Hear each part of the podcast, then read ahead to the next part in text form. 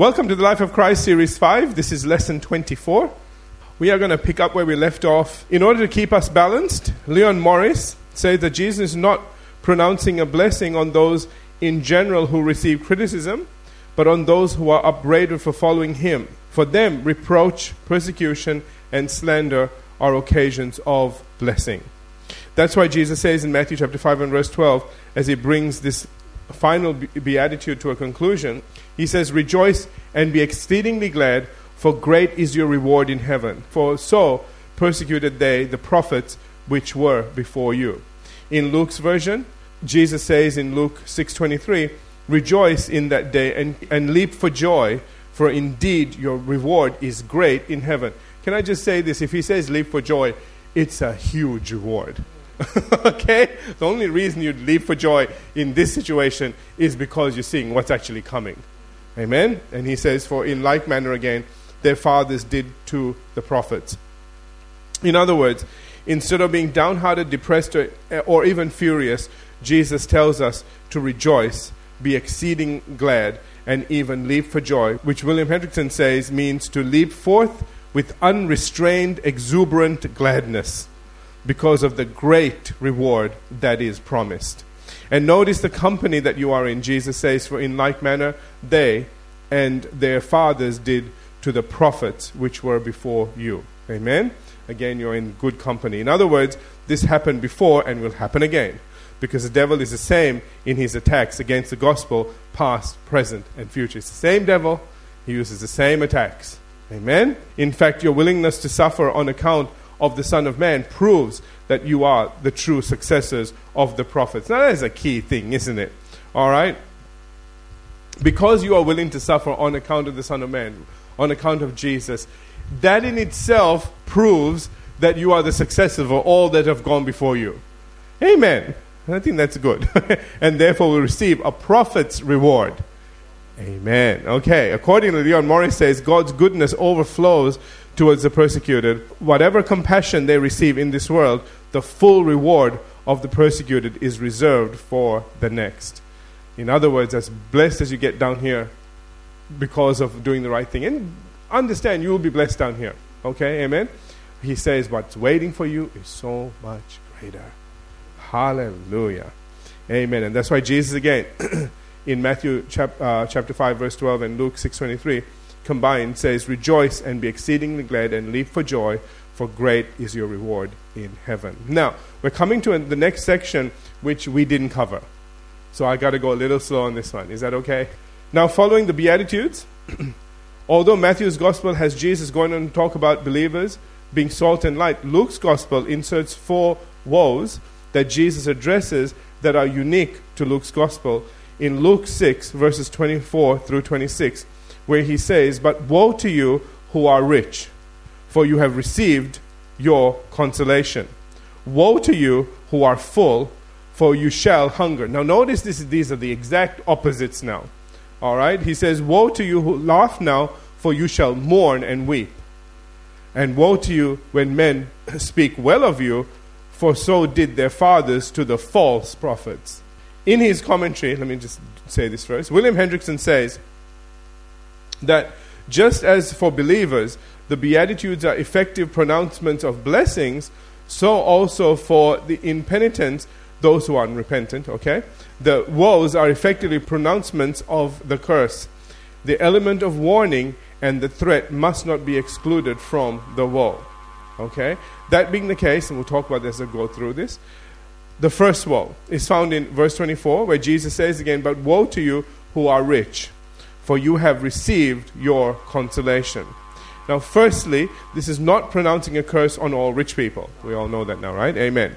But those who whose only ambition was to accumulate wealth for purely selfish purposes. Are you all with me? Amen? And usually, this is at the expense of following God. This is usually, it's like, I don't have time for religion. I'm too busy doing my thing. You all know what I'm saying? Okay, so those people, he's saying, woe to you, those that have chosen that path. There is a bad end coming. Okay? All right. The Full Life Study Bible says, Jesus is speaking of those who center their lives, purpose, happiness, or goals primarily in material things or in the pursuit of great wealth. Can I say all that again? Jesus is speaking of those who center their lives. Do you understand? Center your life. Which means this is at the very center of their thinking. This is at the very center of their being. Every thought centers around this. Did you get that? And you know how, pe- how there are certain people, that's all they're thinking about. And when you start talking about church, it's like, oh yeah, that quaint little thing. You go there, you feel good over there. I'm too busy in the real world making money. You know what I'm trying to say? And while you're still believing in all that stuff, I'll be a millionaire. Only problem is that you go down this road, and first your worry is, how do I make a million? Once you make the million, next your worry is, how do I keep my million? Okay? And so you never stop worrying.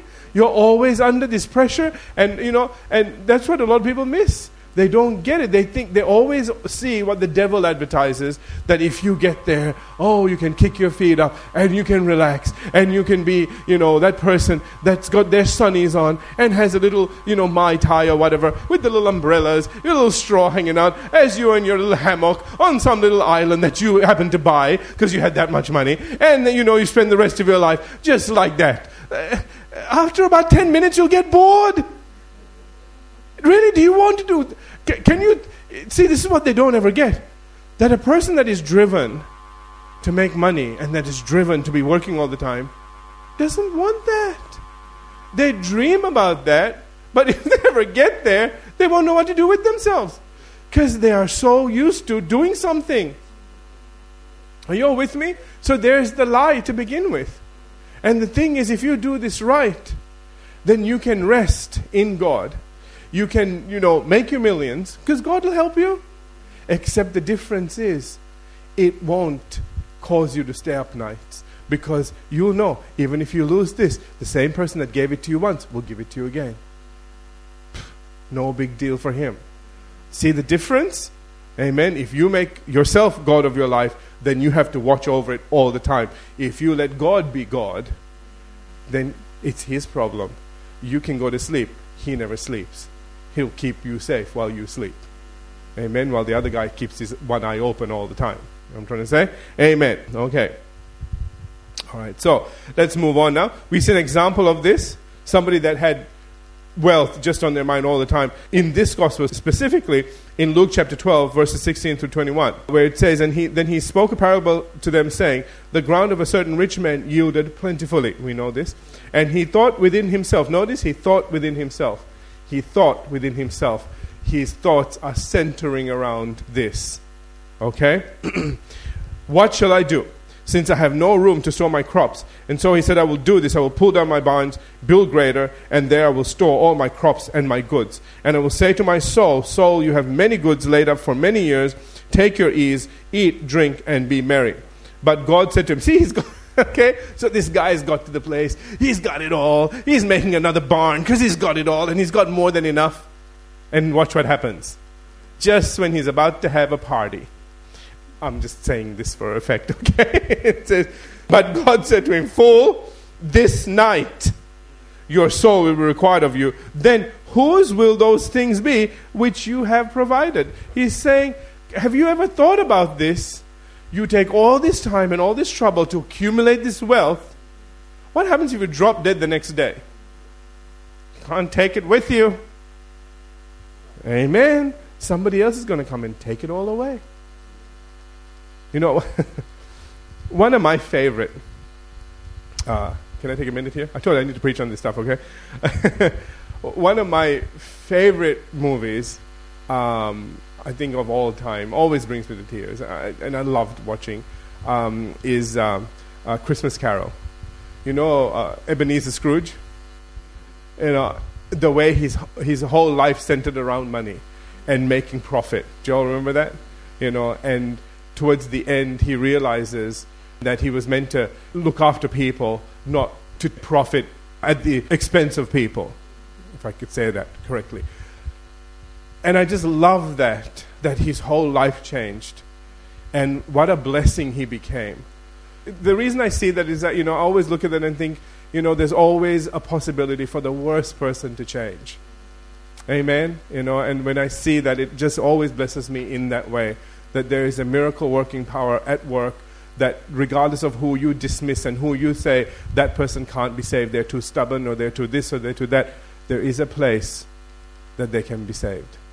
And that's why that always touches me. I always think, you know, with God, all things are possible. Amen? Amen, no matter what we think. And uh, always love the ending as well, you know, when, when he does good and people don't know it was him. I love that too. I just think, you know, because he, and in the original, not in the in the new, in the remakes, it's a thing with society today. They need to tell everybody what they did. But in the original, it doesn't do that. He, he'll do good and not let people know that that was from him. And that spoke volumes. It's not satisfying for the person that wants to say, yeah, but somebody should say it was from them. I mean, they'd be really shocked and that, like, he changed and everything. But you missed the whole point. When Jesus said, don't let your right hand know what your left hand is doing. We were talking about that on Sunday, you know. Okay? So, you know, I just think that in itself was something extraordinary. You know, that he did something and did not want to be known for it. Moving on. Sorry, I'm, um, I'm preaching a little bit now. That's why he says again, so he, who, so is he who lays up treasure for himself and is not rich toward God. Amen? See, you can lay up treasure for yourself, so to speak. You can have treasure, let me say it a different way. You can have treasure and be rich toward God. Because, see, you know, in, in the story of Scrooge, he still had money. Except he was using it for the right reason now.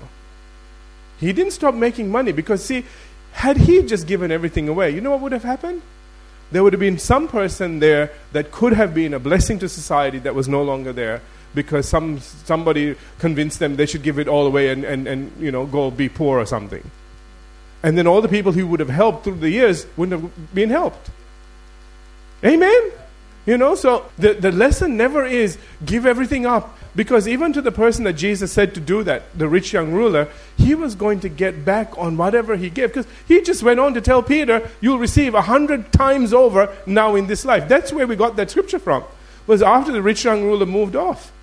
So in other words, Jesus had told him, give everything up because God's going to give you so much back. If you do this one thing now, you'll get a hundred times back and you need to know how to handle that. You can't allow it to run your life because it will. You'll have so much you don't know what to do with it. Amen? And that's one way of going off the rails very quickly. So you understand that God was about to make this rich young ruler very, very rich.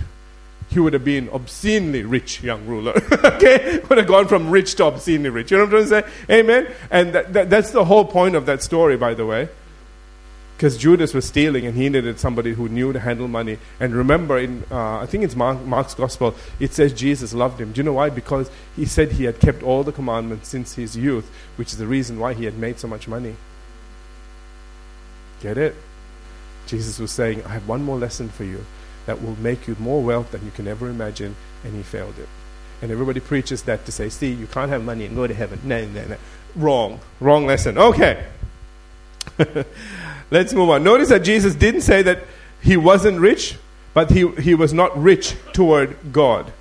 We get a, a little more insight into what Jesus was trying uh, to say here when we look at Mark chapter ten, verse twenty-four, where it says, Then the disciples were astonished at his word, but Jesus answered again and said to them, Children, how hard it is for those who trust in riches to enter the kingdom of God. See, that was the problem. It wasn't the riches, it was the trust in riches. Amen? Therefore, as William Hendrickson puts it, Jesus pronounces a war on the rich, that is, on those who trusted in riches. He does this because the attainment of earthly wealth of whatever kind was their sole ambition. Did you get that? It was their passionate, all-absorbing pursuit. In other words, they didn't just have wealth, they served it. And according to Jesus in Matthew six twenty-four, this is such a key verse, he, Jesus said, no one can serve two masters. He says, for either he will hate the one and love the other. See, it's never a, a lukewarm relationship. Do you know why? Because... Let me put it in a, in a sort of a context. It's it's it's kind of like, and I'm, I'm going to use a very traditional picture. I'm sorry, it could be exactly the opposite, okay? It's kind of like, you know, say the wife, you know, I'm talking in old religious terms now, okay? Just so you get this. Okay, the wife finds religion. And she's hassling her husband out to go to church with her. Because, you know, he needs this. Because he's working too hard. And so, you know, he just gets mad with her because she's always nagging him to go to church. You know, th- this is the way people see it, okay? I'm just telling you the way they see it. All right? And so, you know, they get to the place where they just say, you know what, I just hate you for nagging me all the time. They hate and love something else. They hate to go to God because, you know what, that is annoying and it's taking away from my time and he might tell me to give it all away.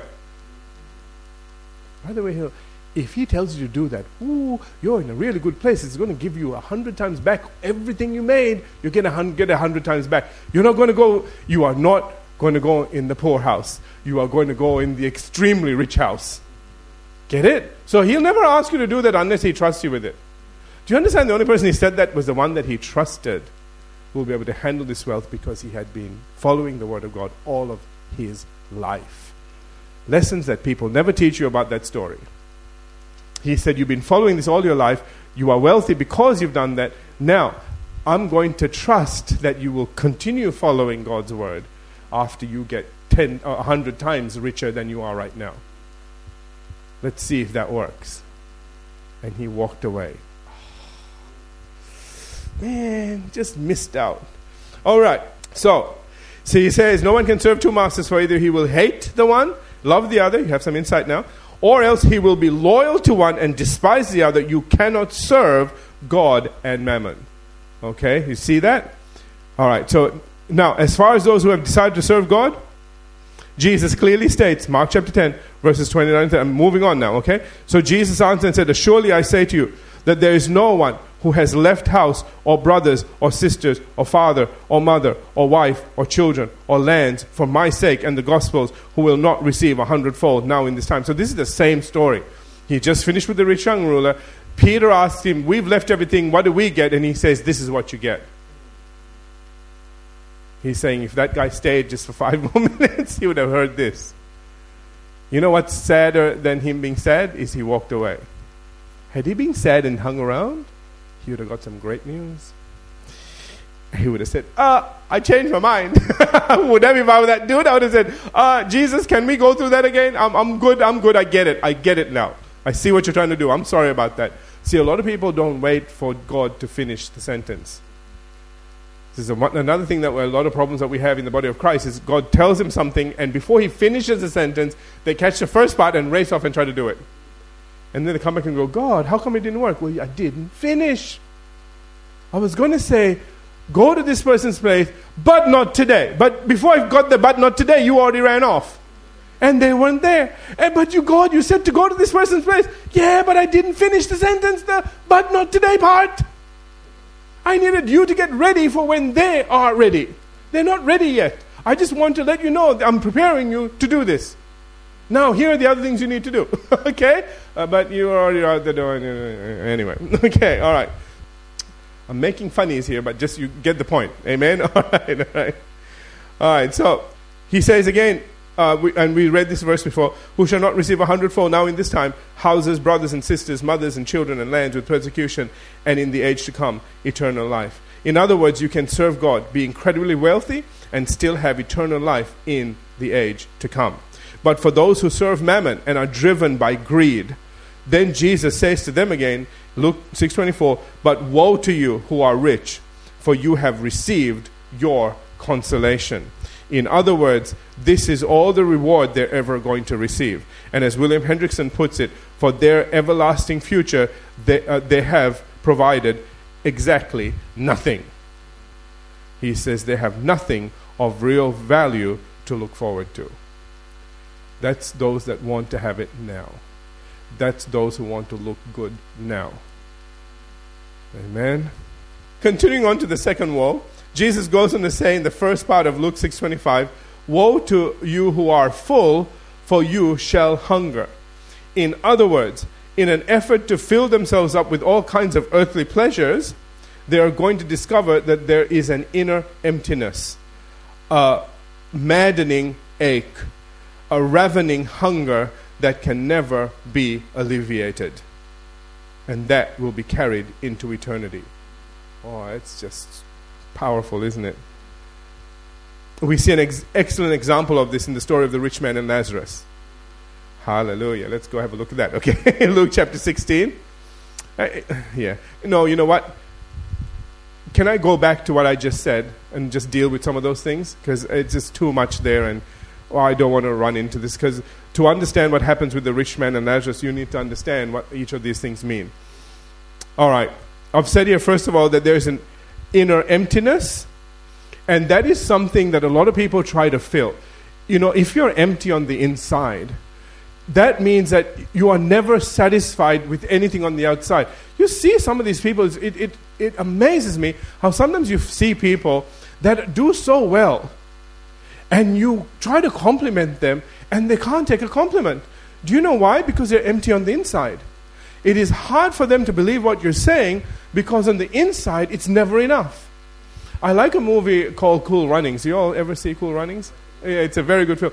Uh, the, at one point in the movie, you know, the, the team that he's coaching, the, the, the captain of that team, so to speak, finds out, they find out that their coach cheated.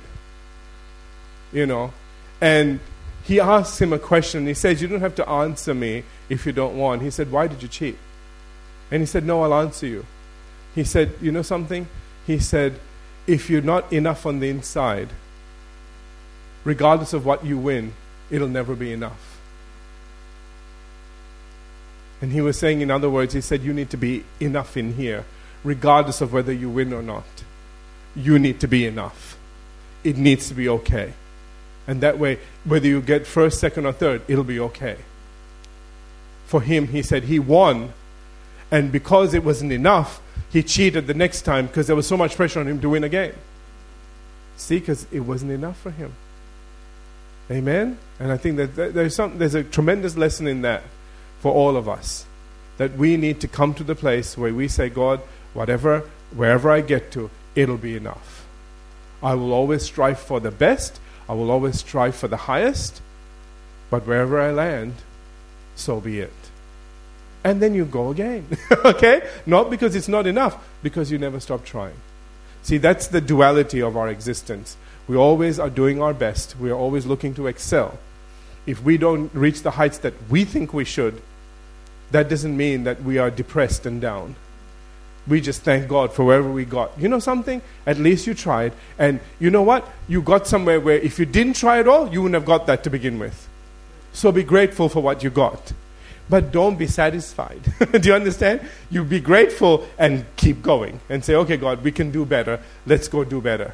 But you're, you're doing that, not trying to cheat, not trying to come first, not trying to do any of those things. It's because you just want to do better the next time. And God will bless that. Amen? Did I confuse anybody? We're all good. Oh, hallelujah. Okay. Oh, and I have to stop. Okay. um, well, I, I, yeah, see, I... Can we pick up on the rich man and Lazarus next week? Because I don't have time. There's no way I can do this in, in under a minute. All right, let's let's stop there. Let's have every head bowed, every eye closed. Father, we thank you today for just everything that we have learned. We thank you, Father, for the richness of wisdom in your word. We thank you, God, for all the things that you're revealing to us so that we don't have to try and figure this out ourselves. Hallelujah. And we thank you, Father, that just by receiving your word, listening to you, walking in your wisdom, Father, that we can be blessed in everything that we do, that we don't have to guess why things are not working, that we can we can succeed on purpose in every area of our life. In Jesus' name. Everybody said, amen. Amen. All right. Thanks, guys.